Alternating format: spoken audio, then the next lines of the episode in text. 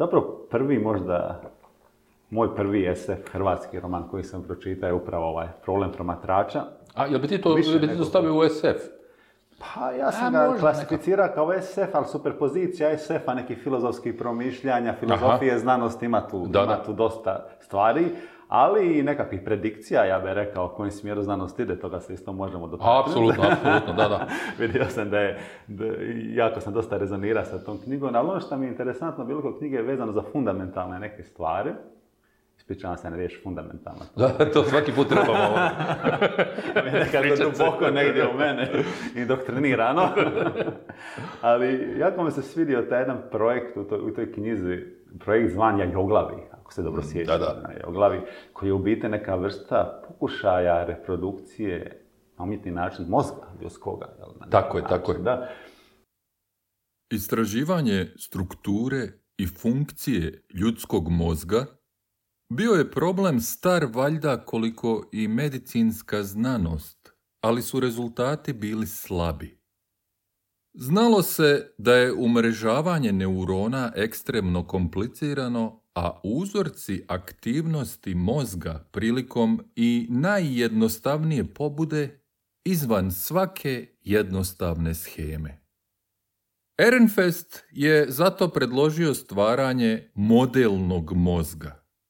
Ideja je bila preusmjeriti i organizirati embrionalne neurone putem nanostrukturirane nežive matrice.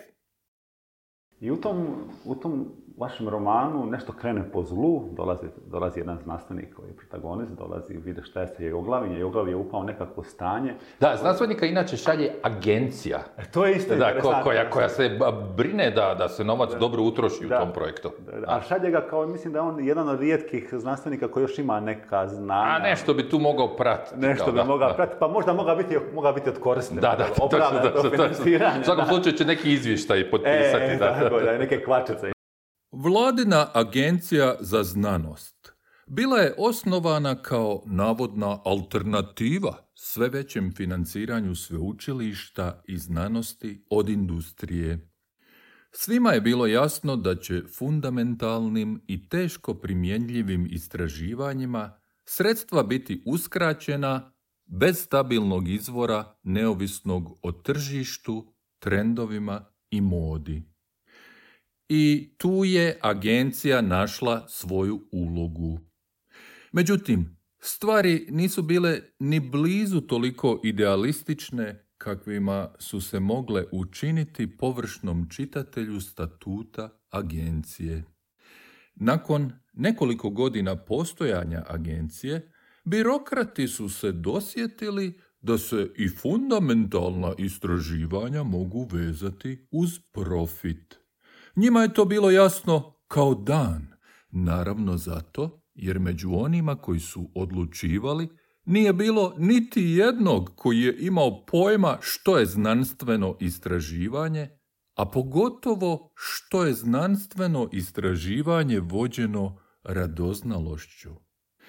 Najbolje su se nova programska usmjerenja agencije mogla pročitati u točki 5.4 naputka za recenzente projekata koje financira agencija, gdje je stajalo Agencija posebno namjerava financirati znanstvene projekte koji koriste dobrobiti čovječanstva. Projekte čiji cilj nisu nove tehnologije, materijali ili lijekovi, treba penalizirati kako je opisano u točki 4911 ovog naputka s obzirom na područje istraživanja. U proteklih godinu dana postalo je očigledno da agencija na financiranje fundamentalnih istraživanja gleda kao na nesretnu obvezu koju je potrebno ispuniti da bi se zadovoljili neki od temeljnih članaka statuta. Menadžeri agencije su to shvaćali kao neku vrstu milostinje, s obzirom na činjenicu da je većina fundamentalnih istraživanja bila teorijske naravi s vrlo skromnim financijskim zahtjevima.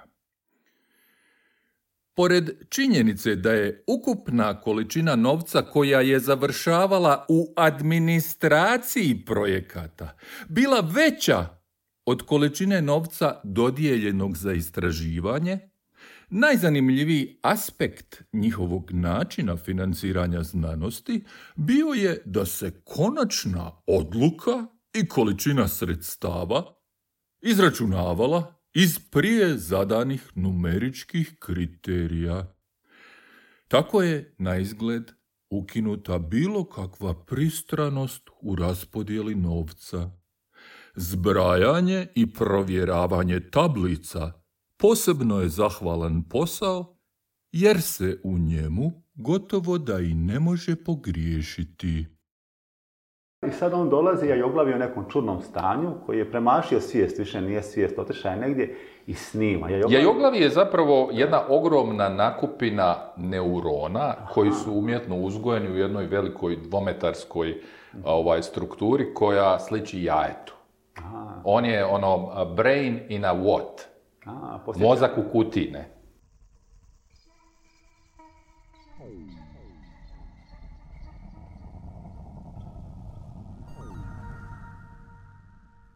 Jaje je po vanjskom obliku zbilja sličilo trometarskom jajetu. Čak je i vanjska stijenka debela nekih pet centimetara i načinjena od bijelo-sivkaste plastike neodoljivo podsjećala na ljusku jajeta. 12 ladica s optičkim medijima i ulazno-izlaznim sučeljima koje su stršale iz ljuske u spiralnom stepenastom uzorku, davale su jajetu skulpturalnu, gotovo umjetničku auru. Jedna cijep dopremala je jajetu kisik i nutrijente, a druga iznosila otpad iz neuronsko-anorganske matrice – Laboratorij je bio načičkan monitorima od kojih su neki nadgledali aktivnost jajeta, a neki služili kao izlazne jedinice, prostor za izražavanje jajeta. Veliki holoekran smješten u samom centru laboratorija služio je također u ovu svrhu. Dvije sasvim male kockice kamere bile su oči jajeta, njegov direktni kontakt s Ernestom i Nuenima. Oči su bile zaklopljene. I taj je upao u neka san i on snivao konačno teoriji, koliko sam shvatio. Pita ga je ovaj znanstvenik šta je sanja, on je kaže ja sam snima, pokušava sam ujediniti gravitaciju i kvantno fundamentalne te teorije u jednu i kad god pokušavao ujediniti, on je upadao neke paradokse, nekonzistentnosti, noćne more na kraju što, Što, što znamo iz, iz ovaj stvarne fizike koja se često ovaj, na jako dubokim nivoima svodi na, na e, probleme koji, koji se ne mogu baš konzistentno razriješiti. Točno, točno, točno. I to, i, to, i to, me je sad zanimalo, to mi je jedna stvari koja me baš tu upala uh, u oči, jer na kraju, piše, on, Jajoglavi kaže na kraju dana da on pada na paradoks, kad dođe na najdublje nivoje, Čeka ovih paradoks nekako. Tako je. Labirint znanstvene spoznaje nema kraja, a kad bi ga i imao, na njegovom kraju ne bi bilo ništa. Radi se o beskonačnoj petlji, čiji uzrok nije u znanstvenoj metodi. Sve najrazrađenije teorije dovedene do svojih krajnjih granica nužno završavaju paradoksima, odgovorima na pitanja koji sama pitanja čine besmislenima. Sam me zanimalo, da li je taj paradoks, ja pokušavam interpretirati ali, tu knjigu, da li je taj paradoks e, došao iz, iz razloga šta je on kao biće koje je zapravo napravljeno preko zakona fizike, svi smo napravljeni preko zakona prirodni, imamo nekakav biološki sustav koji pokušava onda razumjeti zakon koji je sam napravljen. Je li zbog toga upao neku petlju ili koja je u biti, zbog čega je došlo do paradoksa na kraju dana? Pa slušaj, tu, tu se sad može ovaj, puno toga izvoditi, mhm. ali, ali moja, moja misao vodilja je bila kontriranje zamisli da što dublje ulazimo u prirodu, da nužno moramo naći jedan princip koji je čist, fundamentalan, iz kojeg bi se sve ostalo izvelo. Zašto bi kraj spoznaje u što se ovaj, elitni fizičari pouzdaju, jel? Snivaju. E, Da, snivaju. Taj, taj kriptoreligijska riječ, ona na početku, jel? Zašto bi to ovaj, bilo nešto jasno? Zašto kraj spoznaje ne bi bio paradoks? A, interesantno. Znači, u, u samoj suštini ovaj, se može dogoditi da mi, koji sanjamo o fundamentalnoj teoriji, Mhm. nađemo sebe kako sanjamo. Sad malo, malo, malo, malo ste me stavili u petlju. jer, jer ovaj, Ali- ali kako, kako dublje ulazimo u same teorije, možda ćemo tamo naći sami sebe. Zato se knjiga i zove problem promatrača, koji je ovaj, koncept iz, iz kvantne mehanike i priča nije odvojena od kvantne mehanike. Ti na samoj dubini kvantne mehanike imaš problem onoga koji promatra stvarnost i koji se od stvarnosti ne može odpetljati. Otkud vam ideja da je rješenje vrhunski ishod razmišljanja? Moje iskustvo je da je paradoks kraj ljudske misli. Kraj ljudske misli i prirodne znanosti je nemogućnost da svemir promatramo odvojenim od samih sebe. Kao što to rana kvantna mehanika savršeno jasno iskazuje, svijet ne postoji ni na kakav određeni način prije nego što ga pogledamo. Elementi toga se vide i u ovisnosti koncepata prostora, vremena i sadržaja tvari o stanju promatrača. Mislim na razrađene relativističke teorije polja. Kad na dovoljnoj dubini promatramo fiziku, opazit ćemo sebe kako promatramo. Takvi paradoksi su samo odjek problema koji se skoro sigurno nalazi mnogo, mnogo dublje.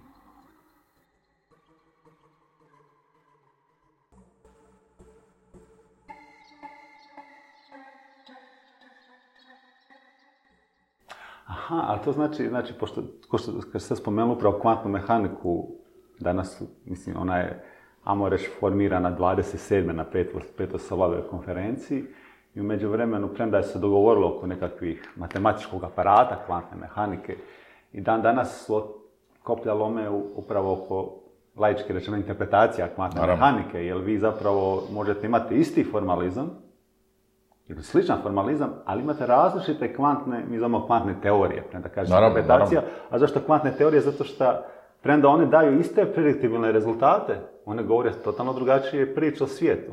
Neka će kvantna teorija reći da živimo u svijetu gdje imamo stvarno čestice koje se vode sa nekakvim valovima.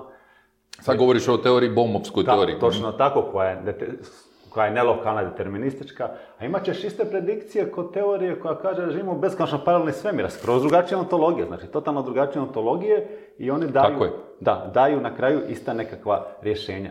Onda mi, onda u kontekstu ovoga što ste sada rekli, nekakva vaša slika, neka interpretacija, ajmo reći, kvantne mehanike bi bila da mi dolazimo tu do, do paradoksa, ako sam dobro shvatio, zato što smo upravo mi umiješani kao biološko biće u samu spoznaju ili nisam to dobro shvatio? Donekle, donekle je tako. Jer o- otkud zamisao e, da mi uopće ovim neuronima koji žive e, ovaj, na e, evolucijskoj pozadini, o kojoj smo tako govorili i o šišmišima i o, i o ljudima, i šišmiš otkriva fiziku, jel?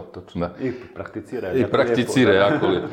Otkud zamisao da takvim neuronima uopće možemo pojmiti a, konačnu teoriju? Točno. A, pogotovo zato što ljudi o konačnoj teoriji, elitni fizičari, razmišljaju kao o nečem odvojenom od njih. Kad bi labirint bio ustrojen tako da je na svakom prostom broju trebalo skrenuti u lijevo, a inače produžiti ravno, štakori nikad ne bi naučili put do hrane. Koliko god puta ih puštali, vrijeme potrebno da nađu hranu nije se smanjivalo. našli bi je eventualno pukom slučajnošću, a i nakon toga put ne bi mogli zapamtiti. Zašto baš prosti brojevi? Ne razumijem. Što želite reći?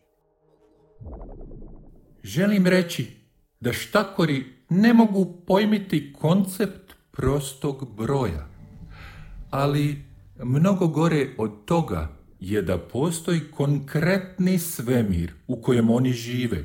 Mislim na labirint koji su izgradili znanstvenici, čije ustrojstvo oni ne mogu pojmiti zbog materijalne i fizikalne evolucijske ograničenosti njihovog mozga.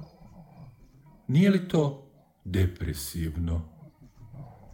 Postoji svijet i to tako beznačajan i bijedni dio svijeta u laboratorijima, izgrađen od najobičnije plastike, koji oni nikad neće moći razumjeti. A pogledate li nas, profesore? Ernest se nacerio svom slabo vidljivom odrazu u monitoru. To ga je zabavilo, pa je počeo pomicati mišiće lica, slažući nekakve izbezumljene životinjske izraze začuđenosti i straha. Što s nama? Pa, pogledate li nas? Vidjet ćete da i nismo toliko daleko od štakora. Mislim, jednako kao i njihov, i naš je mozak ograničen materijalnim i evolucijskim.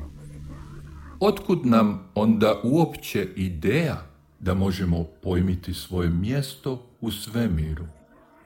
Hardware je nezadovoljavajući. Možemo brojati do dva, ali ne mnogo više od toga.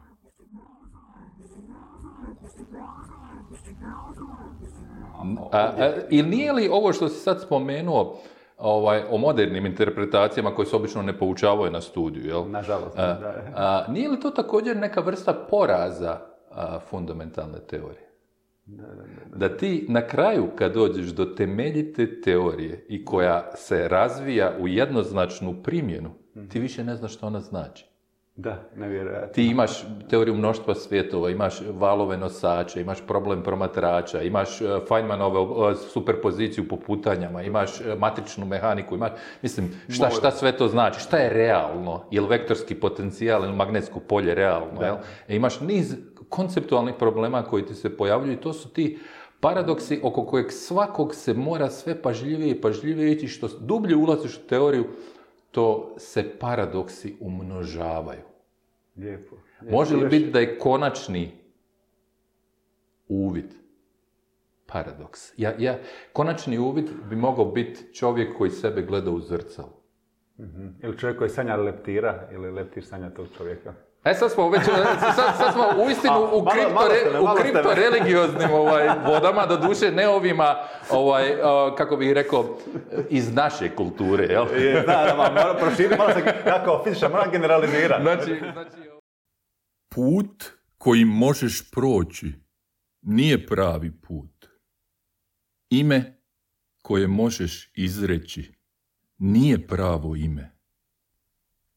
Nebo i zemlja počinju u bezimenom. Ime je majka deset tisuća stvari.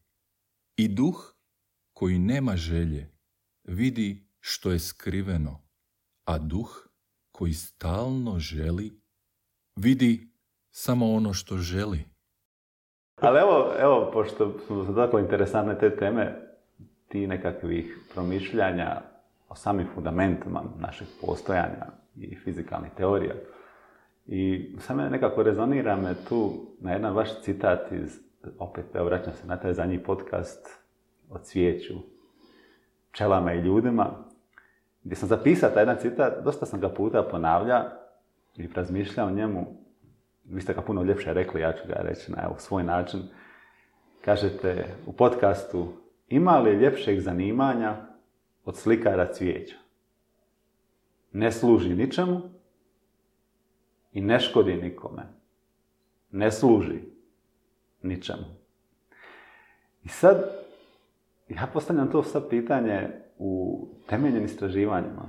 Da li se, opet moram ne vratiti se u sustav znanosti i ljudske neke te želje da razumije prirodu oko nas, da razumije stvarnost. Ima li današnjem sustavu mjesta i može li se uopće raditi ta neka, baviti se tim nekim pitanjima koja možda ne služi? Kao možda interpretacija kvantne mehanike, već se sto godina ljudi bore oko toga, možda ne služi ničem, ali opet ima ta tendencija razumjeti prirodu, ne samo napraviti predikciju. Pa ima li to, vi ste dugo u sustavu znanosti? Čuj, za, za karijeru mladog čovjeka, a ovo gledaju, jel tako, i mladi ljudi. Pretpostavljamo, da. puno je povoljnije ako služi nečemu. jer u današnjem, sad govorimo o kontekstualizaciji društvenoj znanosti i ovaj, danas se od svakoga traži da se pokloni i da nekome služi. Jel? Tako da ova idealna priča o znanosti kojom su nas indoktrinirali, da je, da je ovaj znanost uh, bezinteresna potraga za konačnim uvidom, za spoznajom pod svaku cijenu, prije svega, uh, bez obzira na, na to da li to vrijedi, da li se to može prodati, uh, za traženje jedne ljepote. Mislim, svi mi živimo na tome. Koliko god da sad ovaj to relativiziramo, zato jer je, naravno, ljudsko i društveno kontekstualizirano, pa nužno i ne idealno i uprljano, baš ako mhm. hoćeš, jel? Ovaj, teško je. Gotovo nitko se više nije bavio istraživanjima vođenim željom za spoznajom, traženjem istine. To se smatralo reliktom zabludjele prošle znanosti, za ostatkom iz vremena u kojima su znanstvenici bili vrsta matematički virtuoznih vračeva, filozofa i umjetnika, sve u jednoj osobi. Sad se prodavala i prakticirala primijenjena znanost, nekakva nasilna i nehomogena mješavina molekularne biologije, kemije, dijagnostike i medicine. Znanost o svojstvima materijala postala je tehnologija i biotehnologija, a fizika elementarnih čestica, nuklearna fizika, kozmologija i abstraktna matematička fizika polako su izumirale. Na većini sveučilišta više se nisu poučavale, a tamo gdje su i nekako preživljavale, opstajale su zahvaljujući nekolicini genijalaca u svakoj generaciji koje ni jedan sustav obrazovanja, makako pogrešan, nije mogao udaljiti od njihovog očajnički traženog cilja, nekakve nezrele potrage za idejom.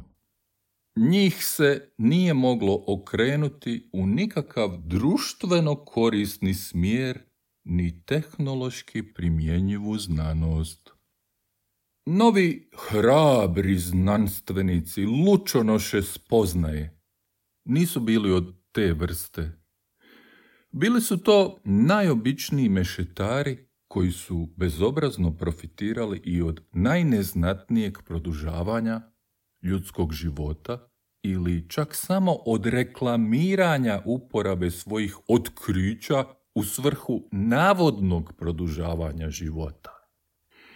Ovo je prvi korak u liječenju baskijske groznice ili Naše otkriće otvara put prema razumijevanju degenerativne autodestrukcije neuroglija stanica. Najvješti od njih uvijek su se bavili nekom od staračkih bolesti za koju je bilo sigurno da će se već pronaći neki iznimno bogati sponzor koji dotičnu bolest i ima. Taj tip mladih, beskrupuloznih lažaca i bezobraznika profesoru je posebno smetao, jer je smatrao da su riječi znanost i spoznaja nepovratno uprljali u svojim nasmiješenim holovizijskim nastupima sve s ciljem daljnjeg bogaćenja, naravno.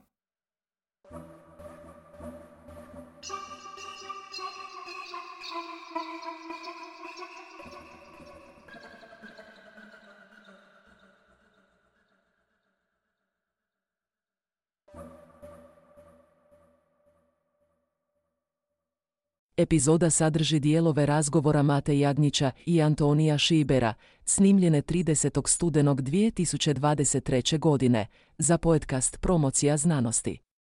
Ti su dijelovi razgovora, u ovoj epizodi podcasta Otvoreno pismo, ilustrirani odlomcima iz knjige Problem promatrača, Antonija Šibera. Tekst snimio i pročitao, Antonio Šiber. Zvuk montirao, Antonio Šiber.